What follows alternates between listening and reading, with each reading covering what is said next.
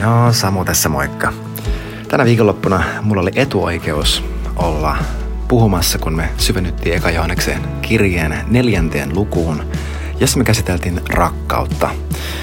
Että mistä rakkaus kumpuaa ja miten rakkaudessa voi elää. Ja me käytiin tämä luku ja jakelta läpi ja uskon, että jokainen, joka oli paikalla, sai sieltä näistä vanhoista tutuista asioista jotain uutta. Joten tervetuloa, kiva kun sä oot kuuntelemassa tämän jakson ja mä siunaan suokin saamaan uuden ilmestyksen Jumalan rakkaudesta sua kohtaan ja mitä se tahtoo saada aikaan sussa ja sun elämäsi kautta. Tervetuloa! Nämä seuraavat asiat, mitä me tullaan käsittelemään, nämä ei missään nimessä tule korkealta ja kovaa siksi, että mä oon niin, mitenkä suomeksi sanoisi, että acutely aware, hyvin sille välittömässä ja kriittisessä mielessä hereillä omaan vajavaisuuteeni tässä pisteessä elämääni. Toteuttaa näitä asioita, mistä me tullaan nyt puhumaan. Mä en ole perillä, mutta mä oon lähtenyt liikkeelle. Ja mä uskon, että Jumala sanoo sullekin tänään, että vaikka sä kokisit, että sä et ole perillä, tärkeintä ei ole se, missä sä nyt meet, vaan se, mihinkä suuntaan sä oot menossa. Amen. Tässä koko jutussa alusta loppuun on kyse Jumalan armosta. Me ei saada meidän omaa, miten mä sanoisin, meidän Jumalasuhde ei perustu siihen, että me tehdään asiat oikein – jotta hän rakastaa meitä ja jotta me voitaisiin olla häntä lähellä ja siispä pystyä johonkin asioihin. Meidän Jumalasuhde perustuu siihen, että hän rakastaa meitä, vetää meidät lähelle, hänen läheisyydessään me muovaudutaan hänen kaltaiseksi ja siitä käsin me voidaan toteuttaa hänen käskyä. Amen. Mä en tuu varmaan luultavasti sanomaan mitään sellaista, mitä valtaosa meistä ei olisi kuullut. Tämä tulee todnak olemaan hyvin tuttua, mutta pidetään meidän sydän auki, meidän mieli auki, siksi että perusasioista ei koskaan valmistuta. Jumalaan uskomisesta ei koskaan valmistuta, Jumalan pelosta ei koskaan valmistuta, Jumalan rakkauden tuntemisesta ei koskaan valmistuta. Ei ole mitään syvällisempää tai hienompaa tavoiteltavaa. Itse asiassa Efesolaiskirjassa Paavali sanoi, että Jumalan rakkaus, hän ei ihan näitä sanoja tarkalleen käytä, mutta antaa ymmärtää, että Jumalan rakkaus Jeesuksessa esitettynä on kaikkein suurinta viisautta, mitä olla ja voi. Rakkaus on aina oikeassa. Se oikeasti on. Toisin kuin nämä edeltävät kaksi huikeaa opetusta, mulla ei tänään ole opetusta, vaan mulla on tänään pieni Bible study meille.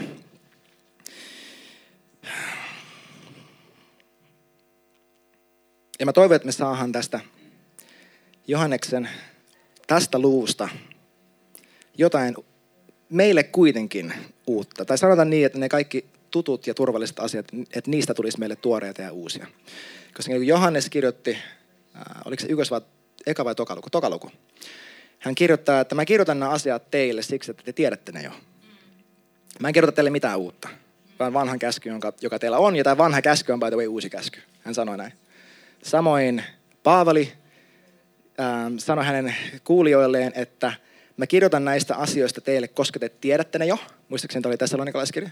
Ja myös Pietari hänen kirjeessään alleviivaa sitä useamman kerran, että se syy, miksi mä muistutan teitä näistä asioista, on se, että te tiedätte ne jo. Meillä on taipumus siihen, että me noteerataan jokin asia Jumalan valtakunnasta tai hänestä järjellisellä tasolla. Saan siitä joku kiva kosketuspinnan kokemus ja siirrytään eteenpäin. Mutta se ei toimi. Ei niin. ja yksi Jumalasta. Sillä monta rakkaani, älkää uskoko jokaista henkeä, vaan koetelkaa henget, ovatko ne Jumalasta. Sillä monta väärää profeettaa on lähtenyt maailmaan. Tästä te tunnette Jumalan hengen. Jokainen henki, joka tunnustaa Jeesuksen Kristukseksi, lihaan tulleeksi on Jumalasta. Yksikään henki, joka ei tunnusta Jeesusta, ei ole Jumalasta. Sellainen on antikristuksen henki, jonka te olette kuulleet olevan tulossa ja joka nyt on maailmassa.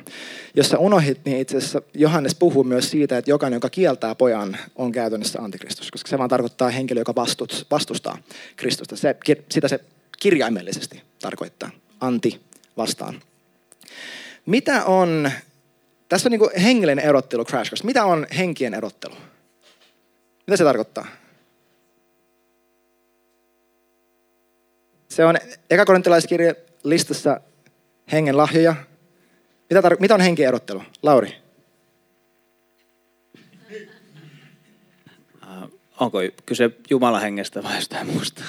Kyllä vain. Nämä ei ole kompa-kysymyksiä. Mä tuun tänään kysymään kysymyksiä. Ne eivät ole kompa-kysymyksiä, mä lupaan. Kyse on siitä, että me tunnistetaan, että onko jokin asia Jumalasta vaiko ei.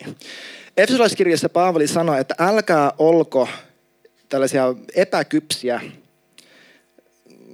lapsia, jotka ovat vietävissä kuin pässinarusta, ettei ihmiset voisi juksata teillä vakuuttavilla väitteillä, jotka ovat niin nätisti paketoituja, että ne tuntuvat totuudelta. Ja tätä on tässäkin maailmassa tälläkin hetkellä liikkeellä erittäin paljon erittäin paljon. Mä haluan vakuuttaa sinua siitä, että sä elät maailmassa, joka aktiivisesti pyrkii tekemään susta itsensä näköisenä. Ja meidän vastuu on aktiivisesti pyrkiä mukautumaan johonkin toiseen kuvaan kuin tämän maailman. Henken odottelu on käytännössä tämä. Ähm, jos se ei, niin kuin tämän mukaan, jos se ei näytä, haise, tuoksu Jeesukselta – jos se ei vie suurempaan toivoon siitä, että Jumalan tahto ja sana hänen poikansa esimerkin kautta ruumiillistettuna, että se tulisi tapahtumaan, niin se on luultavasti eksitystä. Jumalan henki aina johtaa suurempaan ilmestykseen, suurempaan toivoon, suurempaan rakkauteen, suurempaan, no, te saatte kiinni, suurempaan Jeesukseen. se aina korostaa Jeesusta.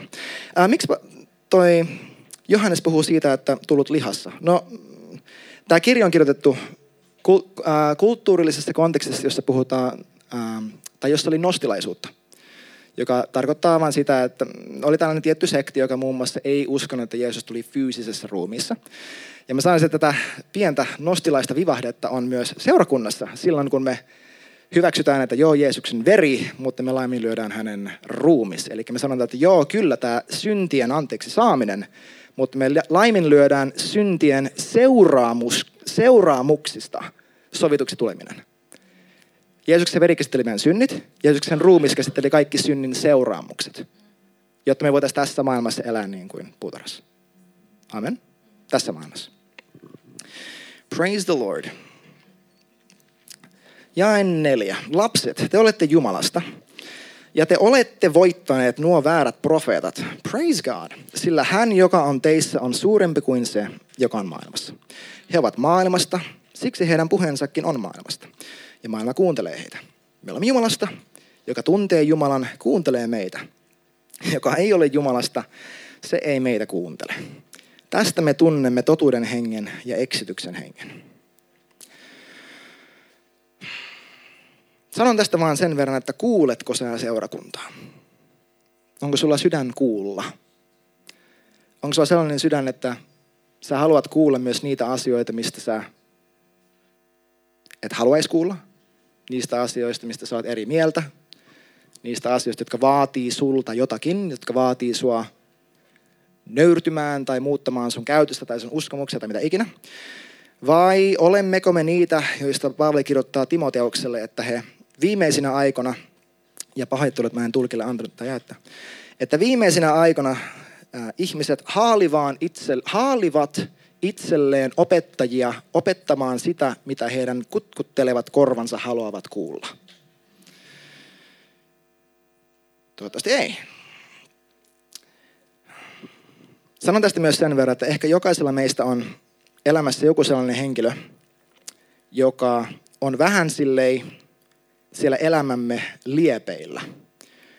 Ja meitä saattaa pelottaa se, että me ei, me ei haluta puhua niille liian suoraan, koska me menetetään ne. Mä sanoisin tässä kohtaa, että luultavasti meillä ei edes ole heitä. Ja mä paljon mieluummin riskeeraan sen, että mä kerron jollekin totuuden ja annan heidän valita, kuin se, että mä annan heidän valita ilman totuutta. Jos henkilö ei hae yhteyttä, he hakevat omaa etuaan. Tämä on sananlaskujen paikka. Kuka ikinä eristää itsensä, etsii omaa etuaan. Ja jos mä haluan olla kuulijainen, Jaakobin kirjeen viimeiselle jakeille, muistaakseni se on Jaakob 5, ää, vikoille jakoille, että kuka ikinä kääntää tällaisen sielun nuhtelun kautta, tekee heille erittäin hyvin näin summattuna. Mennään eteenpäin. Rakkaani, rakastakaamme toisiamme, sillä rakkaus on Jumalasta. Jokainen, joka rakastaa, on syntynyt Jumalasta ja tuntee Jumalan. Joka ei rakasta, ei tunne Jumalaa, sillä Jumala on rakkaus. Se on vahva statementti? Aika kova.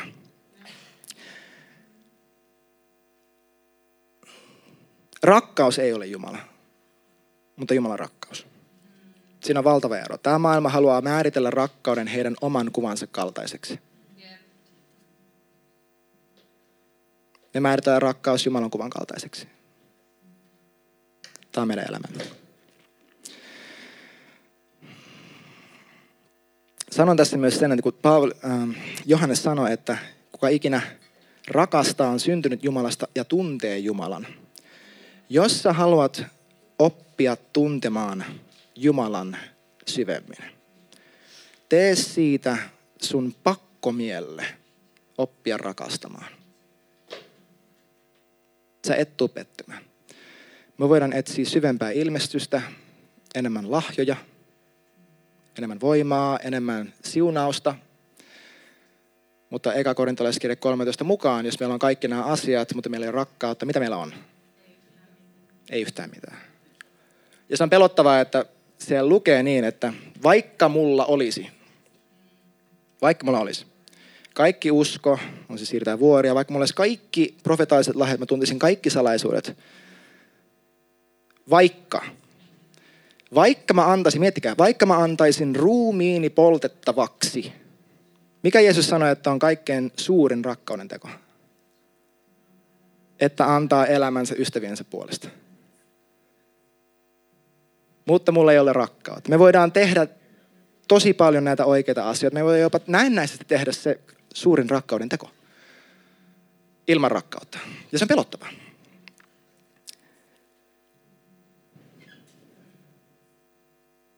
Mennään eteenpäin.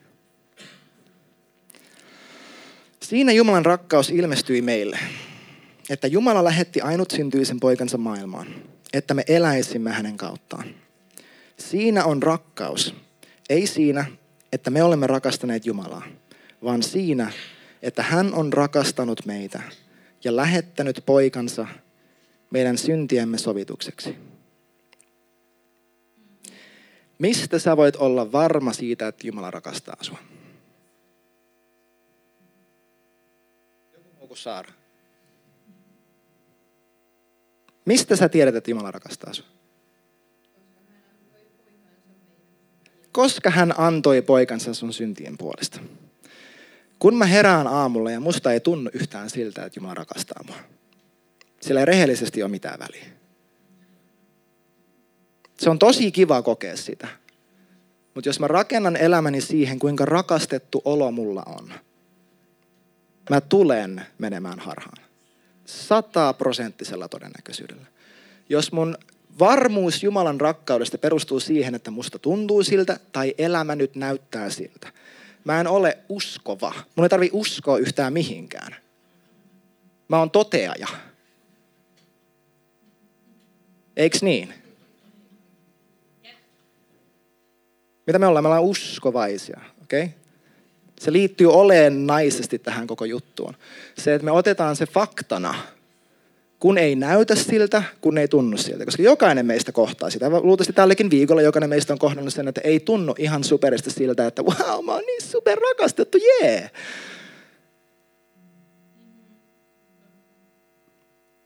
Tämä on, siis monta asiaa mun elämässäni on horjunut superkovasti. Ja mä sanoisin, että mun elämän suurimpia lahjoja on ollut se, että jo vuosia sitten mä otin tämän faktan, että Jeesus kuoli mun puolesta. Hän rakastaa mua. Hän kuoli jo. Joka tarkoittaa, että kun mä menin läpi jonkin tason äh, tällaisen niin nervous breakdown, tai kun mä kävin sitä ennen läpi burnoutin, tai kun mä, meillä oli erinäisiä kriisejä vaikka meidän avioliitosta tai mitä ikinä, terveyshaasteita susulla, mitä ikinä, että kun näitä asioita tapahtuu, koska jokainen meistä tulee koetelluksi, jokainen, että kun näitä asioita tapahtuu, mä voin sen keskellä olla varma siitä, että hän vie mut läpi. Ei siksi, miltä nyt näyttää, vaan siksi, että Jeesus kuoli jo. Ja hän rakastaa minua. Ei sellaisella kivalla teologisella käsitteellä, vaan henkilökohtaisella sillä, että mä ansaitsin tulla teloitetuksi ja hän hyppää eteen. Ah. Että hän tuli niin kuin, meni niin kuin behind enemy lines pelastamaan mut. Man. Juh. Risti on Jumalan rakkauden suurin määritelmä. Ja Jumalalla ei ole mitään parempaa tai enempää meille sanottavaa. Jeesus itse sanoi, Matteus 12, ei tarvi kääntyä sinne, fariseukset tulee pyytämään häneltä merkkiä. Ja hän sanoi, että mä en anna tälle sukupolvelle mitään muuta merkkiä. Ne aina etsii ja ne pyytää merkkejä. Ja mä annan niille tasan yhden merkin, se on Joonan merkki. Ja mä toivon, että me ei olla se, suku, se sukupolvi, joka etsii kaikkia muuta merkkejä, ja Joonan merkki ei riitä meille.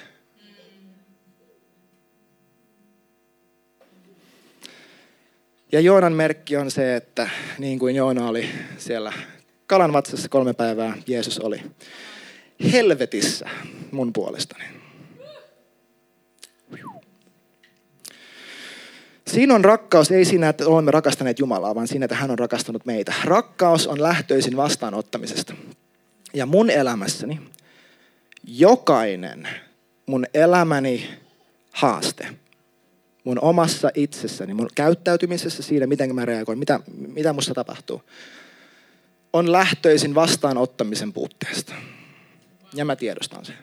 Se on tosi brutaali, koska mä toivoisin, että se olisi jotain muuta, että mä voisin vaan tehdä asialle jotain, koska mä haluan olla voimallinen ja mä haluan olla aikaan saava ja mä haluan ratkaista asiat. Insinöörin poika. Out. Mä haluan löytää jonkun ratkaisun tähän. Mutta täytyy todeta, että rakkauden vastaanottaminen on ehkä tärkein taito, mitä me tullaan ikinä oppimaan. Ja monella meistä, valtaosalla meistä tämä on mennyt jo lapsuudessa pinoon. Siksi, että on halunnut vastaanottaa rakkautta, sitä ei ole ollut tarjolla. Siispä meidän näkövinkkeli siitä, että mitenkä sitä, mitä rakkaus edes on, kuka sitä tarjoaa. Me ei edes tunnisteta sitä usein, kun sitä tarjolla. Jumalalta saati ihmisiltä meidän ympärillä. Mulla itselleni on ollut aivan hirveästi työtä tällä osa-alueella. Ei vaan sillä, että mä en pidättele rakkautta, niin kuin mistä Saara on paljon puhunut, vaan sillä, että mä en pidättele sitä, että mä vastaanotan rakkautta. Koska se vaatii paljon tulla sille paikalle, että minä tarvitsen rakkautta. Varsinkin silloin, kun tietää paremmin ja osaisi hirveän hyvin. Se vaatii pal- paljon enemmän nöyryyttä, lapsen kaltaisuutta, pehmeätä sydäntä, todeta, että minä tarviin sitä, että joku muu pitää mua.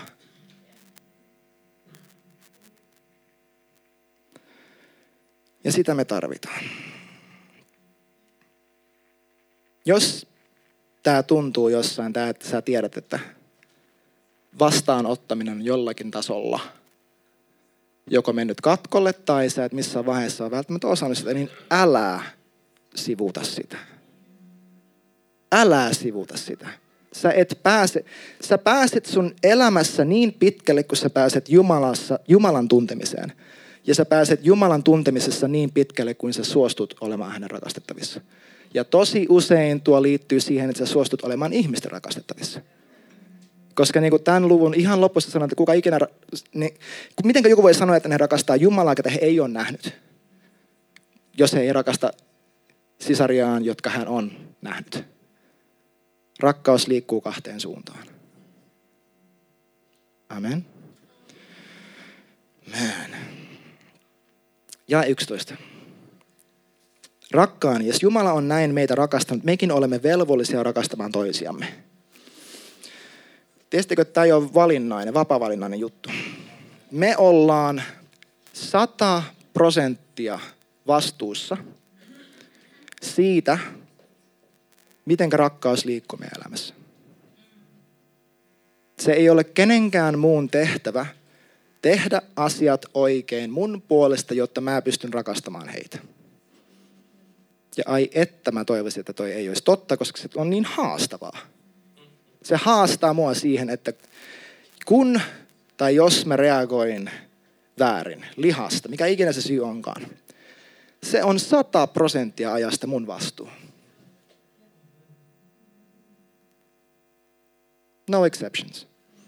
Ja jos ei ole Jumalan armoa, niin sitten se tuntuu siltä, että no mä vaan yritän kovempaa rakastaa. Ja mä ohitan sen rakkauden vastaanottamisen kokonaan. Mä vaan yritän kovempaa. Ja se ei toimi. Jumalaa ei kukaan ole koskaan nähnyt, mutta jos me rakastamme toisiamme, Jumala pysyy meissä ja hänen rakkautensa on tullut meissä täydelliseksi. Rehellinen kysymys, miksi Johannes heittää yhtäkkiä, että kukaan ei ole koskaan nähnyt Jumalaa? Mutta jos me rakastetaan toisiamme, Jumala pysyy meissä ja hänen rakkaus on tullut meissä täydelliseksi. Raamatussa on hirveän paljon tällaisia, että se kuulostaa hyvältä, eikö niin se lukee sille, yes, joo, kuka ei koskaan nähnyt, Jumala, halleluja, amen. Eikö niin? Miksi hän heittää tämän? Miten t- koska mikä tämän, mietitään, mikä tämän koko jutun konteksti nyt on? Mistä hän puhuu? Mistä Johannes puhuu tässä koko pätkässä? Rakkaudesta. Ja yhtäkkiä hän heittää, että kukaan ei ole koskaan nähnyt Jumalaa. Miten tämä liittyy mihinkään? Onko sulla joku idea? Me nähdään toisemme koko ajan. Mä väittäisin, että tämä liittyy hirveän paljon siihen, että kun Matteus 5, siellä on se autuaksiulistus. Jeesus sanoo, että autuaita ovat, onko se suomeksi armolliset, the merciful. Koska mitä? Mitä he saavat? He saavat nähdä Jumalan. Onko se laupiat suomeksi? Joo. Autoaita siunattuja, kadehdittavan onnellisia ovat laupiaat, sillä he saavat nähdä Jumalan. No mistä he saa nähdä Jumalan? Onko se vaan se, että sitten jonain päivänä mä kuolen ja jee, mä pääsen kultaiset portit ja jes, siellä se Jumala nyt on. Mä väittäisin, että se on paljon enemmän. Mä väittäisin, että se on sitä, että kun mä opin laupeutta, kun mä opin rakkautta, se suuri palkkio on se, että mä saan nähdä Jumalan mun elämässäni, mun kauttani, mun ihmissuhteissa ja mun peilikuvassa. Ja se tuntuu ihan sikaa hyvältä. Mä en tiedä, onko elämässä monta tunnetta, joka musta tuntuu yhtä hyvältä kuin se, että mä oon jossain tilanteessa, missä yleensä mä tulisin vaikka tosi loukkaantuneeksi. Ja sitten mä huomaan, että tämä ei tunnukaan niin pahalta. Tai mä huomaan, että mun suusta tulee jotain ihan muuta. Ja sillä voi todeta vaan, että wow, jotain, jotain täällä on tapahtunut. Se ei ollut silleen, että mä nyt pinnistän itsestäni kärsivällisyyttä. Se tuntuu ihan superhyvältä. Ja niissä hetkissä mä saan lainausmerkissä nähdä Jumalan. Myös siinä, kun mä tietoisesti rakastan jotain ihmistä tällaisessa tilanteessa ja siinä, kun mä vastaanotan sitä. Mä saan nähdä Jumalan, koska seurakunta on Kristuksen ruumis.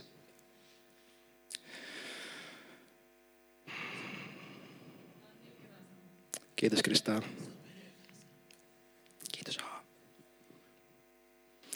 Mainitsen vielä sen, että kukaan ei ole koskaan nähnyt Jumalaa. Sä et ole koskaan nähnyt Jumalaa. Siispä sinä et voi muodostaa Jumalasta omaa mielipidettä, koska et ole nähnyt häntä. Mutta Johannes 1 mukaan hänen ainut syntyinen poika on tehnyt hänet meille nähtäväksi. Ainut paikka, missä me nähdään Jumalasta faktuaalisesti yhtään mitään, on hänen pojassaan. Ei ole mitään muuta, vaan että ollaan tästä selvellä. Jos se ei ole Jeesuksessa, jos ei se näy hänessä, se ei ole Jumalasta. Okei? Okay? Tosi hyvä.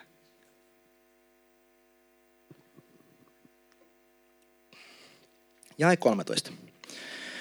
Siitä me tiedämme pysyvämme hänessä ja hänen pysyvän meissä, että hän on antanut meille henkeään. Once again, hän puhuu rakkaudesta yhtäkkiä, hän puhuu siitä, että me tiedetään, että me pysytään hänessä, koska meillä on pyhä henki. Tämäkin on vähän se, yes, halleluja, se. Mutta tämä on tosi olennainen, olennainen koska se on hassua silloin, jos me vastustetaan, okei, okay, sanon, miten mä tämän sanon? En mä tiedä, miten mä tämän Ehkä mä sanon ollenkaan. Sanotaan vaan se, että se on hienoa, että meillä on varmuus siitä, että pyhä henki on meissä. Siis mä, silloin kun mulla on hankala päivä, mä annan yhden käytännön vinkin. Ja musta ei tunnu yhtään siltä, että pyhä henki on mussa. Että mä oon ihan silleen, niin tuntuu sellaiselta mätäpaiseelta sisimmässä. Mä saatan vaan muutaman sekuntin puhua kielillä ja todeta silleen, jap, siellä se vielä on. Siellä se vielä on. Oikein hyvä ja lähtenyt minnekään. Nimittäin Efesolaiskirjan mukaan siellä useampi jae, joka sanoo, että hänet on pantu sinetiksi meidän sisimpään. Meidät on ikään kuin, Andrew Womack sanoi, että we have been vacuum packed. Että minun henkeeni ei pääse mitään. Mikään saasta ei pääse vaikuttamaan mun henken niin kuin Johannes tulee myöhemmin kirjoittamaan. Ja se on tosi, tosi kiva totuus. Jae 14. Me olemme nähneet ja todistamme, että isä on lähettänyt poikansa maailman vapahtajaksi. Toisin sanottuna hän sanoi, että jätkät, mä oon ihan tosissani. Mä oon aivan niin serious as a heart attack. Tämä juttu on todellinen.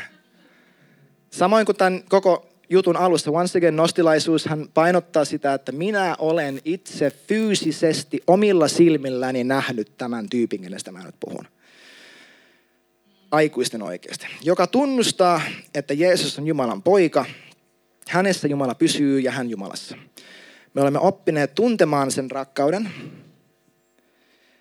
joka Jumalalla on meitä kohtaan ja me uskomme siihen. Amen. Yes, great. Jumala on rakkaus, joka pysyy rakkaudessa, pysyy Jumalassa ja Jumala pysyy hänessä. Miten niin me ollaan opittu tuntemaan Jumalan rakkaus?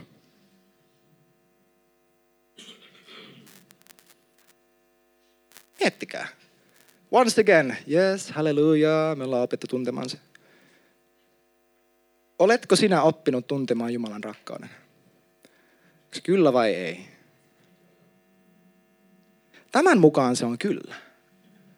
Kuitenkin Sata muuta jaetta Uudessa testamentissa viittaa siihen, että kumpa me tultaisiin tuntemaan Jumalan rakkaus, eikö niin?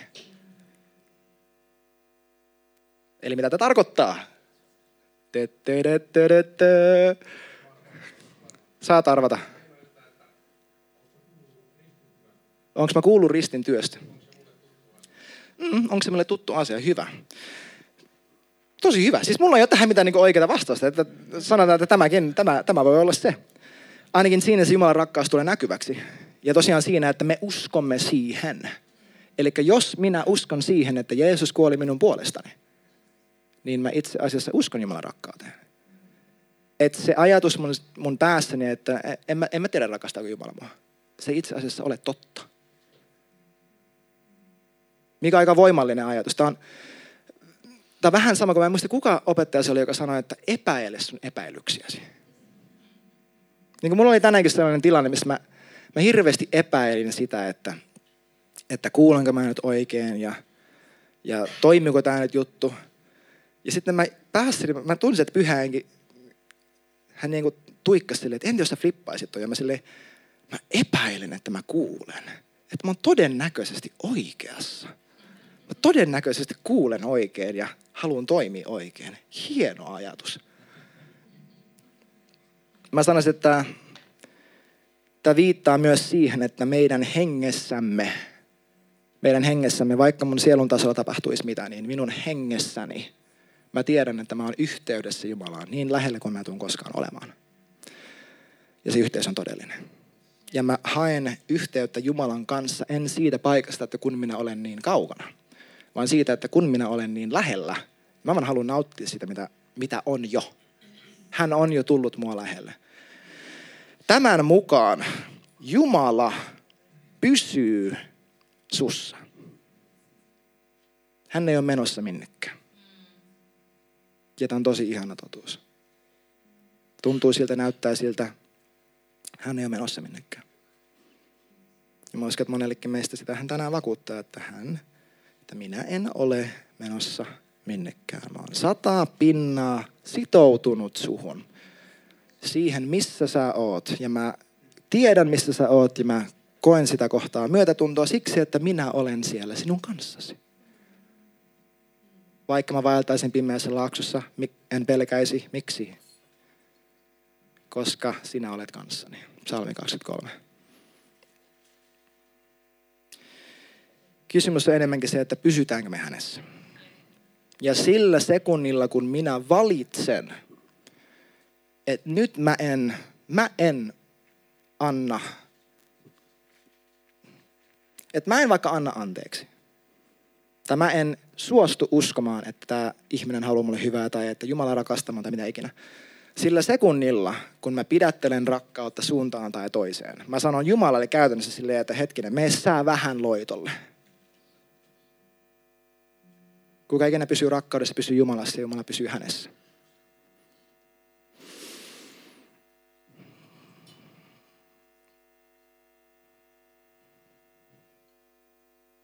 Jäi 17.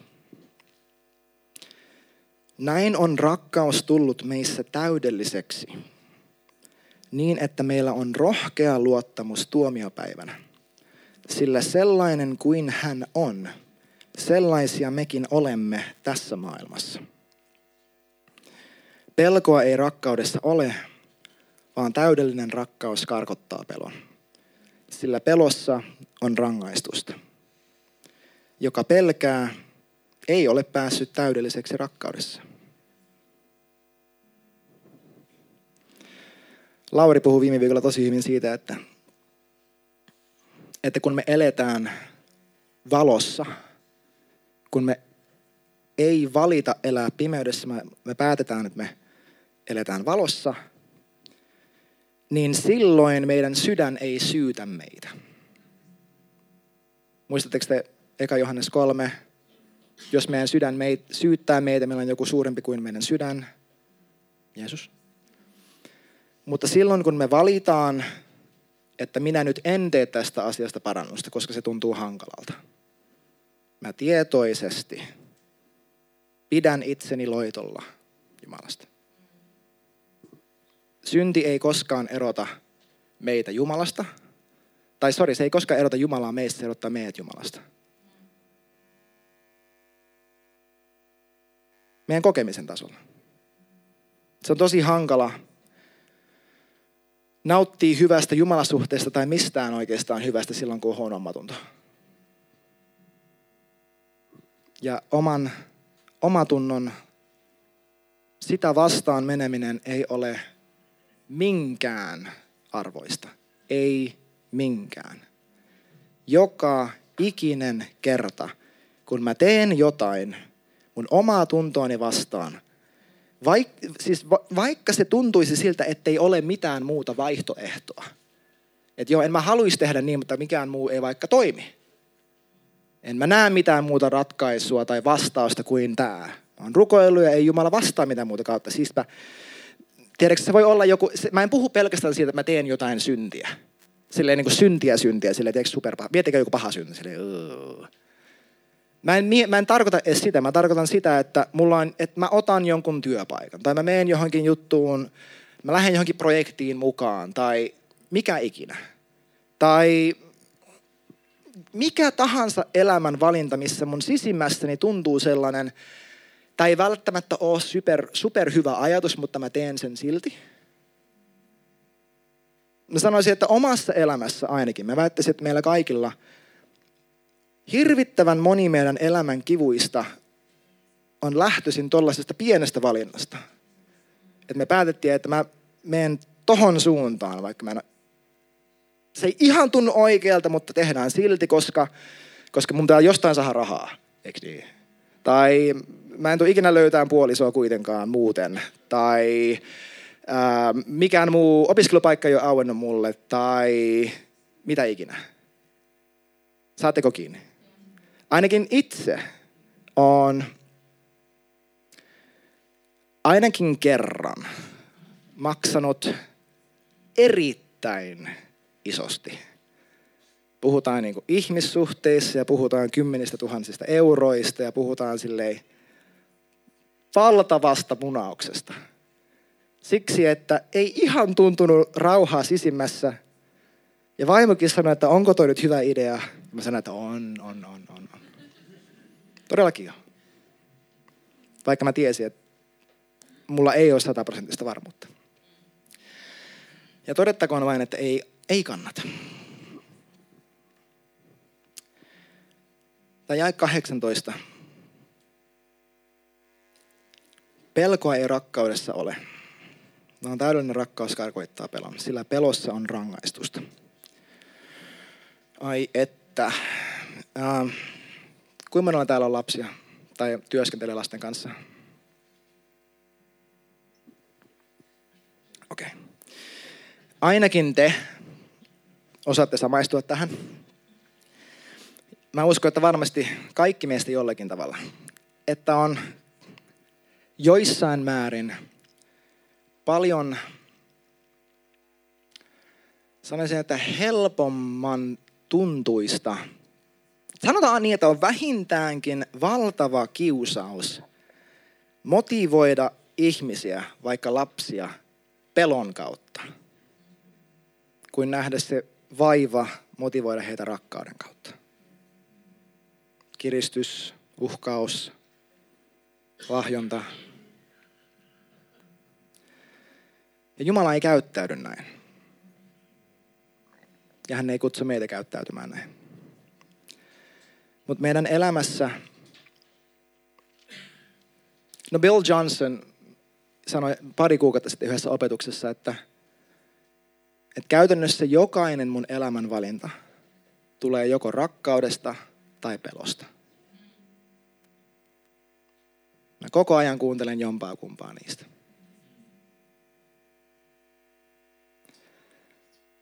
Ja se on hyvin tärkeä meidän, once again, nyt kun me puhutaan tästä, jos tämä tuntuu jossain, älä ohita sitä. Et jos sä vaikka tiedostat, että sä pyrit olen Jumalalle kuuliainen pelosta käsin. Älä ohita sitä. Tai jos sä tunnistat, että sä pyrit tekemään sun elämässä kaikki asiat mahdollisimman hyvin – koska jos sä et tee, niin mitä sitten? Pelosta käsin. Tai jos sä toimit, jos, jos sä pysyt jossakin ihmissuhteessa tai äm, siksi, että sä väärällä tavalla tarvit sitä asiaa pelosta käsin, tai jos sä lähdet jostain suhteesta, jos sä luot etäisyyttä tietoisesti pelosta käsin jos sä piilottelet syntiä sun elämässä. Pelosta käsin. Pelko paketoituu niin, että se aina lupaa meille jotain näennäisesti hyvää. Se lupaa suojella meitä. Ja siis Jumala on itse asiassa antanut meille tuon mekanismin meidän aivoissa siinä kohtaa, kun ihminen, ihminen potkittiin ulos puutarhasta viimeistään – koska jos sulla ei ole pelko, jos olet täysin vailla mitään pelkoa. Koska siis mä oon kuullut niinkin opettava, että opetettavan, että ei pitäisi olla mitään pelkoa. Mutta niin kuin toi, hetkinen, mikä se nimi oli? Oliko se Glenn Phillips, se tyyppi Connection Codes? Joo, yeah, uh, Dr. Glenn Phillips. sanoi tota Iris Green Room podcastissa tosi hyvin, että jos mulla ei mitään pelkoa, niin kun mä oon jossakin skydivaamassa ja se ovi avataan, mulla ei ole laskuvarjo selässä, mutta vaan silleen, woo, I'm fear free. Ja, eli me tarvitaan pelkoa, koska pelko kertoo meille, että vaara, vaara, vaara, vaara, vaara, vaara. Mutta pelko vaan tosi usein lähtee käsistä. Ja se lähtee värittämään hirveän montaa asiaa. Tavalla, mitä sinne ei kuuluisi. Jos tämä pelko vai rakkaus ja se, että sä pelkäät, että sua rankaistaan, jos sinä et tee asiat hyvin, niin joko elämä tai Jumala tai ihmiset tai jokin rankaisee sua. Älä ohita sitä. Mene ja googlata Danny Silk Unpunishable ja lue ja kuuntele kaikki, mitä sä tästä aiheesta löydät. Se tulee muuttaa sun elämän. Ja mistä mä tiedän, että nojaan, tai onko mun elämässäni tätä, tätä rangaistusta, tätä tuomiota, mistä Johannes puhuu. Se on yksinkertaisimmillaan se, että mitä minä teen silloin, kun joku muu mun ympärillä munaa. Jos minua, minulta löytyy heitä kohtaan rangaistusta, niin arvatkaa, mitä multa löytyy itseäni kohtaan, jos mä mokaan. Meidän sisällä ei ole sellaista kivaa switch, että hei ulospäin käytetään näitä työkaluja ja sitten sisäänpäin. Me on hirveän nokkele, me reagoidaan eri tavalla. Jos mä oon nopea tuomitsemaan, olettamaan, rankaisemaan, sättimään muita ihmisiä, niin mä teen sitä itselleni. Mä en välttämättä taju, taju sitä siksi, että se on niin tuttua. Mutta sitä mä teen.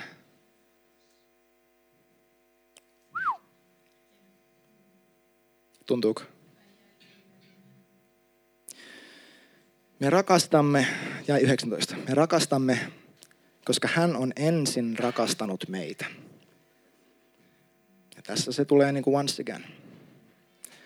Että meidän suhde Jumalaan ei riipu siitä, kuinka hyvin me tehdään asiat, vaan kuinka hyvin hän on tehnyt asiat. Amen. Me tullaan häntä lähelle vastauksena siihen, mitä hän on meidän puolesta tehnyt siitä käsin asiat muuttuu. Meillä on taipumus tehdä niin, että okei, okay, siterataan vähän Northwind Kids-jaksoa. Kuka on nähnyt Kids-kesän tikanheittojakso? Jos kesämies keke heittää tikkaa. Käsi ylös, korkealle, korkealle. Ai, ai, ai, ai. Kolme tyyppiä nähnyt.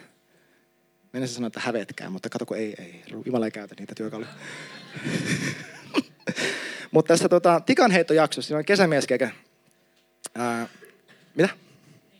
Niin, Keke on, hän on ilmiö. On ilmiö. Ja hän heittää tikkaa siinä ja hän, hän heittää näin ja hänellä oli mennyt nämä säännöt vähän sekaisin. Hän luuli, että, että jos hän heittää ohi, niin siitä tulee niin kuin sakkopisteet, että pitää ottaa askel taaksepäin. Sitten lopulta hän oppii, että ei tarviikaan ottaa.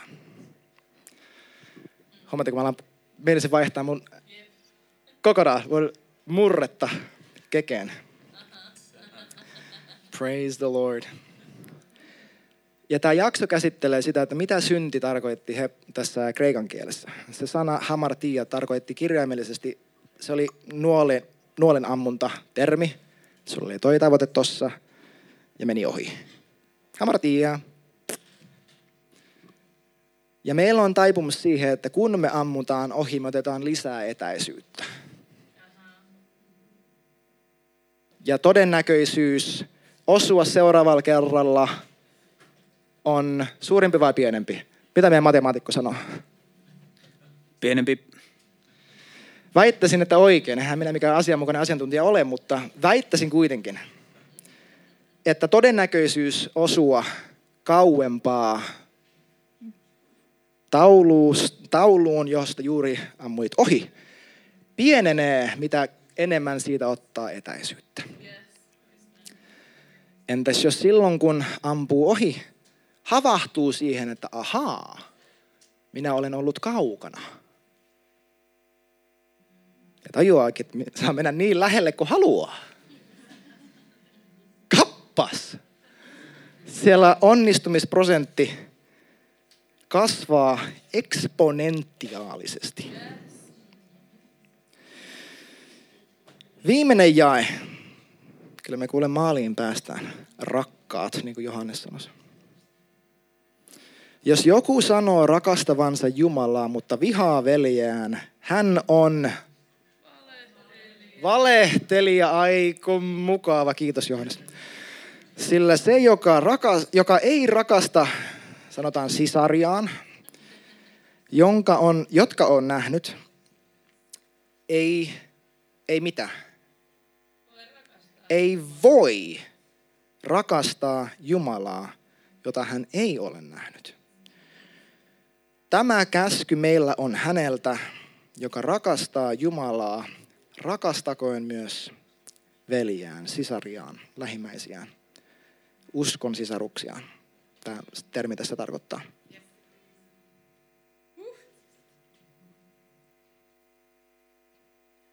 Voin tehdä yhden synnin tunnustuksen.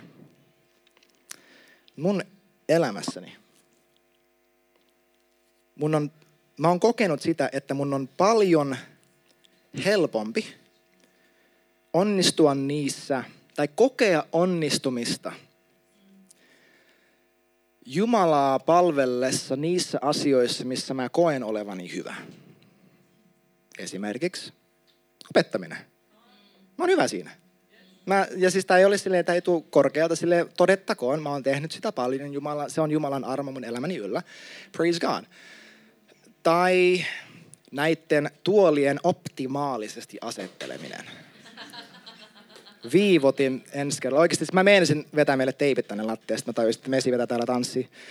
Ehkä ensi kerralla ne, ne, ne niin laser guide, jotka laittaa kaikki niin täydellisesti riviin. Et mun on helppo. Sanotaan niin, että mun täytyy taistella sitä vastaan – että mä ajattelen, että mä voin olla Jumalalle mieliksi sillä, että no kato, mä teen nämä kaikki muut asiat. Mä annoin ton tiedon sanan ja mä opetin hienosti ja kato, mä palvelin, laitoin nämä tuolit fantastisesti riviin ja kaikki tämä. Ja se jos mä teen kaikki nuo asiat,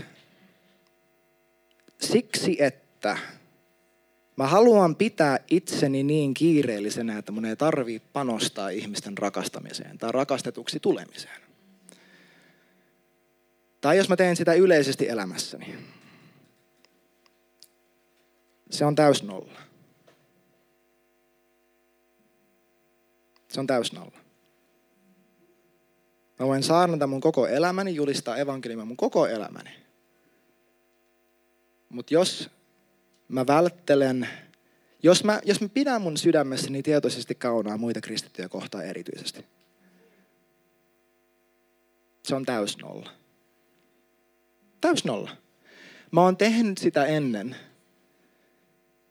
että mä opetan vaikka edestä sillä olettamuksella – tai, tai ilman, että mulla on rakkautta mun kuulijoita kohtaan. Mä oon Northwindissä tehnyt sitä menneisyydessä. Mä oon huomannut monta kertaa silleen, että mä, mä oletan, että mun kuulijat on tyhmiä. Ja mä puhun heille vähän ylhäältä.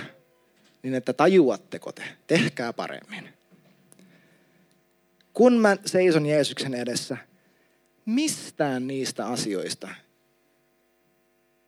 ei ole mitään meriittiä luvassa.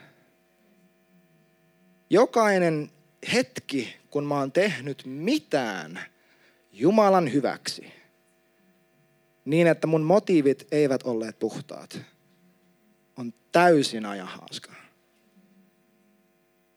Täysin. Ei silleen, että no se ei ollut ihan yhtä hedelmällistä. Täysnolla.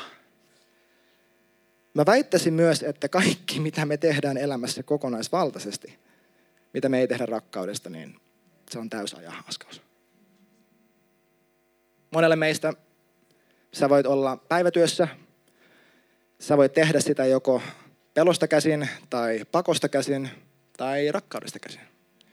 Vaan yksi niistä vaihtoehdoista tuottaa mitä ei kuista hedelmää. vaan yksi niistä saa aikaan sen, että sen sijaan, että ne työpaikan ihmiset, ketä sä et kestä, koska ne on riesa, ne muuttuukin mahdollisuudeksi rakastaa ja oppia rakastamaan. Että se muuttuukin sun lähetyskentäksi.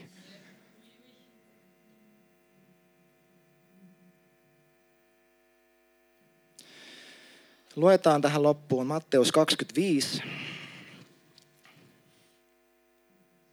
Ja jakeesta 31. Eli 25 ja 31. Ja Jeesus puhuu.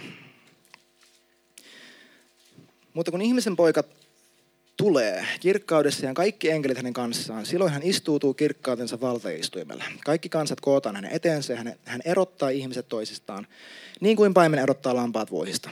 Asettaa lampaat oikealle puolelle ja vuohet vasemmalle. Ja kuningas sanoo oikealla puolellaan oleville, tulkaa tänne, te isäni siunaamat. Te saatte periä valtakunnan, joka on ollut valmistettuna teitä varten maailman perustamisesta asti. Sillä minun oli nälkä ja te annoitte minulle ruokaa. Minulla oli jano ja te annoitte minulle juotavaa. Minä olin muukalainen ja te otitte minut vastaan. Minä olin alaston ja te vaatetitte minut. Minä olin sairaana ja te kävitte minua katsomassa. Minä olen vankilassa ja te tulitte minun luokseni. Silloin vanhurskaat vastaavat hänelle. Herra, milloin me näimme sinut nälkäisen ja annoimme sulle ruokaa tai janosen ja annettiin sulle juotavaa? Milloin me nähtiin sinut muukalaisen ja otettiin sut luoksemme tai alastomana ja vaatetettiin sut? Ja milloin me nähtiin sut sairaana tai vankilassa ja käytiin sun luonasi? Niin kuningas vastaa heille. Totisesti, toisin sanottuna, I'm dead serious guys. Mä sanon teille, kaiken minkä olette tehneet yhdelle näistä minun vähimmistä veljistäni, sen te olette tehneet minulle. Ja sitten hän kertoo tämän saman storin toisinpäin, että menkää pois, te kirotut ikuiseen tuleen, joka on valmistettu. Käy sen saman listan läpi ja sanoo, että milloin me mukaan ei tehty näitä juttuja sulle. Ja Jeesus sanoi heille jään 45, totisesti mä sanon teille, kaiken minkä olette jättäneet tekemättä yhdelle näistä vähimmistä, sen te olette jättäneet tekemättä minulle.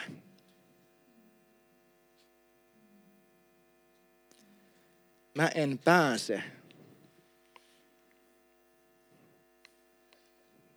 Mä en pääse tätä jaetta pakoon. Ja mä en halua päästä. Että mä rakastan Jumalaa tasan tarkkaan yhdestä yhteen sillä tavalla, kuin mä kohtelen ihmisiä. Joka kerta, kun mä otan etäisyyttä ja välttelen jotain ihmistä. Siis tosi hyvä esimerkki Saara. Saara aina sille, moi mitä kuuluu, ja haluaa halata sille minuutin. Ja välillä mun ei tee mieli. Ja aina kun mä tietoisesti otan etäisyyttä siksi, että mä en, mä en haluaisi nyt, an, anna mun olla. Mä kieltäydyn vastaanottamasta sitä Jeesukselta. Aina kun mun lapset tekee jotain, mitä pojat tekee, se on uskomatonta. Ja mä suutun heille. Mä vaikka riuhtasen heitä kädestä tai jotain. Mä teen sen mun kuninkaalleni. Hänelle. En sille ihmiselle niinkään. Siis joo, se ihminen on siinä välikappaleena. Mutta Jeesukselle.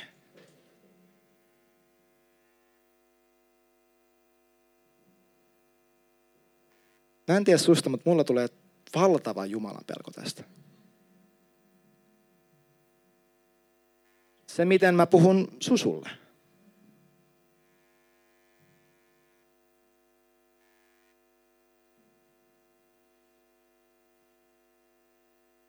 Ei sivuteta tätäkö.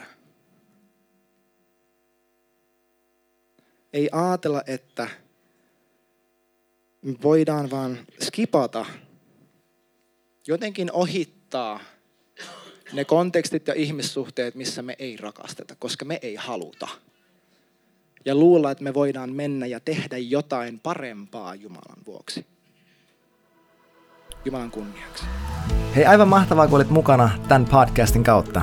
Toivottavasti tämä opetus oli sulle siunaukseksi ja sä sait lisää eväitä, kuinka seurata Jeesusta sun koko sydämellä. Sä löydät meidät netissä northwind.church osoitteesta. Sieltä löytyy kokousajat, tavat tukea tätä podcastia ynnä muu, ynnä muuta. Ja totta kai Instagram, northwind.church sekä nykyään myös YouTube samalla osoitteella. Kiitos kun olit mukana ja nähdään taas ensi kerralla. Moi moi!